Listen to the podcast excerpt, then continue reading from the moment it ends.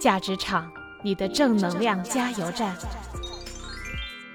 每个人他都会有负能量，但是就看你这个怎么去处理这些负能量。啊，我前几天看到了一个连续剧啊，我想跟呃我们的 班长一起分享一下。我不知道你看过没有哈？它叫做那个 Home Edit。这种人其实相对来说的话，你就可以就跟说的断舍离里面就可以进行清理了。然后刚才我们就是聊到的，呃，班长啊，就是我们说断舍离，它其实是上升到了生活哲学的这样的一个层面了。就是说你在对人事啊的一些断舍离上面，就比如说哈，我们有一些人就是一直在你的微信通讯录里头放着，但是你可能几年都不联系他，会出现在你的生命当中，对不对？那您对这一块有没有什么自己的想法和经历呢？嗯，其实这种，因为你是基本上跟这种人，其实可以说就是没有什么生活交集了，已经。这种人其实相对来说的话，你就可以就跟说的断舍离里面就可以进行清理了，因为你不会有事再找到他，因为这种人就你你不经常联系的，你没有一些紧密的联系的人，就算你有事找到他的话，呃，也不一定会帮助你。嗯，这句话说的很好。即便你有事找到他，他不一定会帮着你，所以你留着他干什么呢？如果三年五年都没联系的人，所以定期在你的朋友圈断舍离吧。哎，我觉得这句话说的太好了。还有一些是我们心灵上面的一些负能量，我们班长讨论一下，我们能不能够也把它给断舍离掉？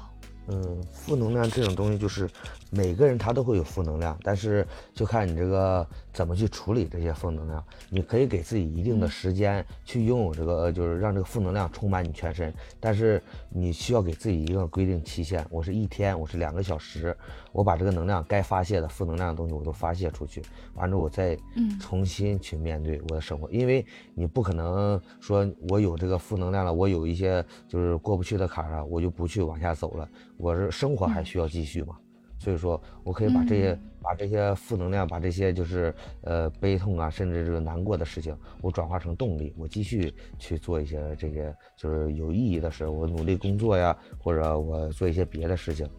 是的，是的，我觉得你说的那个很实在，就是我们无法摆脱负能量，就是就无法摆脱啊。有时候他来了就是来了，但是你可以允许自己在这里面一段时间。我觉得你这个说的非常的客观。就是你可以允许它的存在，但是一定要给自己有一个呃限制，就是这个方面一定要听我们的兵哥哥的，他的纪律啊，就自律这个方面真的是楷模，我们的有没有？嗯，给自己说好了一周两周就要把它坚决的给断掉。其实我觉得班长很多时候哈，想断舍离的人可能是想过一种新的生活。就是重新面对一个人生，你的朋友圈子里面或者你经历的人里面有没有这样的人？嗯，有的，但是他们也有很多人，他就是有这种想法，但是他下不去这个狠心，可以说。哎，真的是，有时候一个人的力量，你看啊，开始我们说到这个话题，一个人的力量是很很小的，有时候你内心不够强大的话，你就是没有办法去摆脱这种负能量，过新的生活。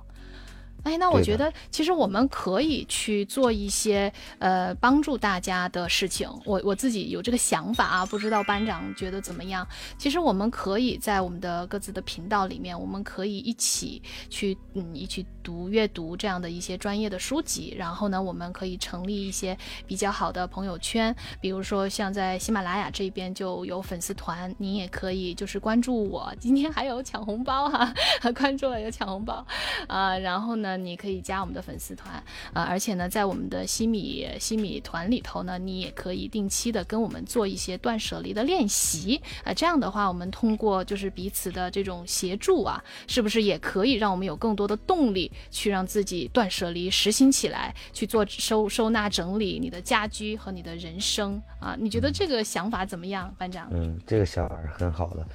因为你只有从行动起来，你有些事情只有你行动起来了，你才知道。所以说，从最简单的这个你自己的家庭这个死物，就是咱们家庭里边一些物品，来去做这个断舍离，再进行这个人生呃人生的这个断舍离。对，这就是一个由易到难的过程。你先能够整理到掉了，你能从你丢了你五年不用的东西开始，是不是这样？嗯，你慢慢就会啊有这个习惯和这个呃想法了，就是清爽一点哈，不要那么杂乱的东西和环境啊。我觉得这个办法真的是是很好的，由易到难的一个过程。好，我们想说最后的一个问题就是，啊，我前几天看到了一个连续剧啊，我想跟呃我们的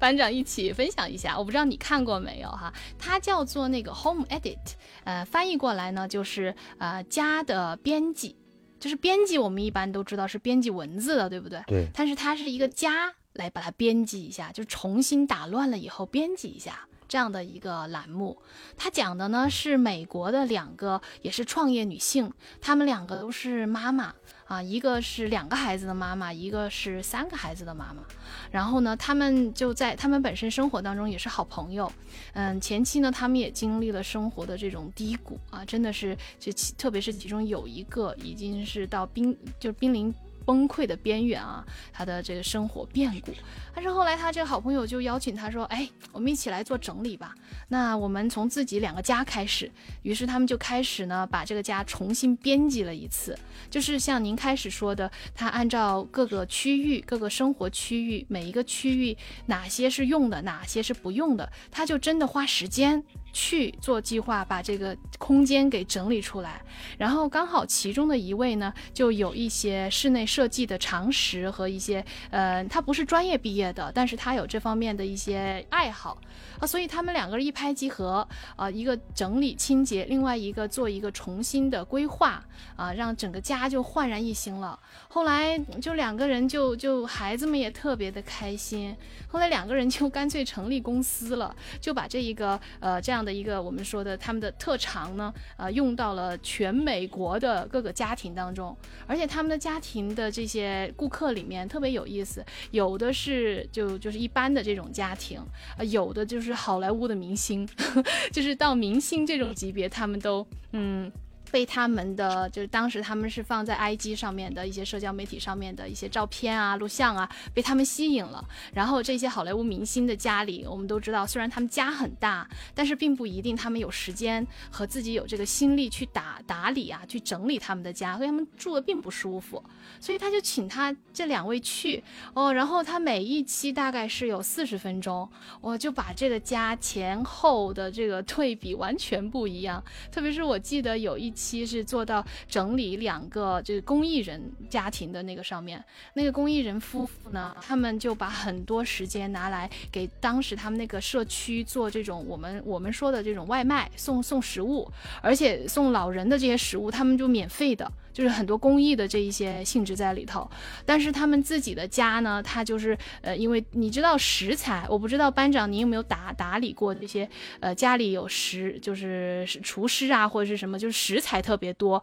然后炊具特别多的家，然后他自己的家呢就被就就完全是被弄得乱七八糟的，没有空间了。后来那个女主人说到动情之处，她都哭了，因为她家里还有两个孩子。他就觉得特别的对不起这两个小孩儿，就觉得爸爸妈妈没有给你一个很好的生活空间，我们就是真的对不起你。所以呢，他们就把这个想法发给了开始我说的在做 home edit 这个编辑家庭的这个栏目组，啊，就是就是整个就整个摄制团队就跟着他们，就跟着这个整理师团队到了这个家庭里头，就就把他们公益部分的这一些各种各样的纸啊，还有就是做做饭的这些炊具啊。还有登记的这些表格呀、礼物呀，专门拿一个房间来整理，就就放这些东西。而他们家人团聚的这个客厅和小孩子的房间，就还给他们自己家人的空间。然后整个全屋应该就是您刚才说到的这种全屋整理，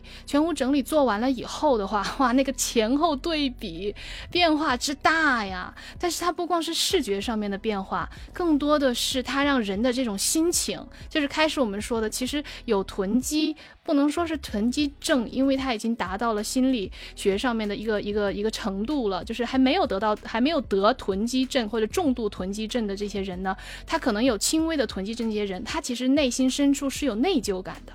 就是他可能觉得他，呃，他的这个生活习惯，他也没有办法来帮助自己摆脱，嗯，所以呢，他就觉得很影响他家人的生活，所以他经过了这样的你们整理收纳师的这个帮助了以后，呃，在经过了我们 家居规划设计师的这种帮助了以后。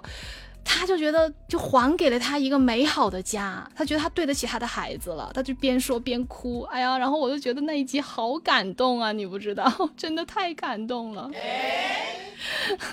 我就说到这个地方，嗯，有很多这种这种情况，就是你做的好的话，给人家做完了以后，就是能让他的这个。家庭就是感觉都不一样了，因为这个家里干净了，就整个人回到家里，他的心情不会像家里乱糟糟那种状态下，我回去了还是特别烦躁。因为上了一天班，回到家里看到家里特别整洁、特别清新那种，就心情都是一种影响。嗯，真的是，真的是这样。嗯，所以我就觉得你这个就是直接是家居环境影响到心心灵上的环境了。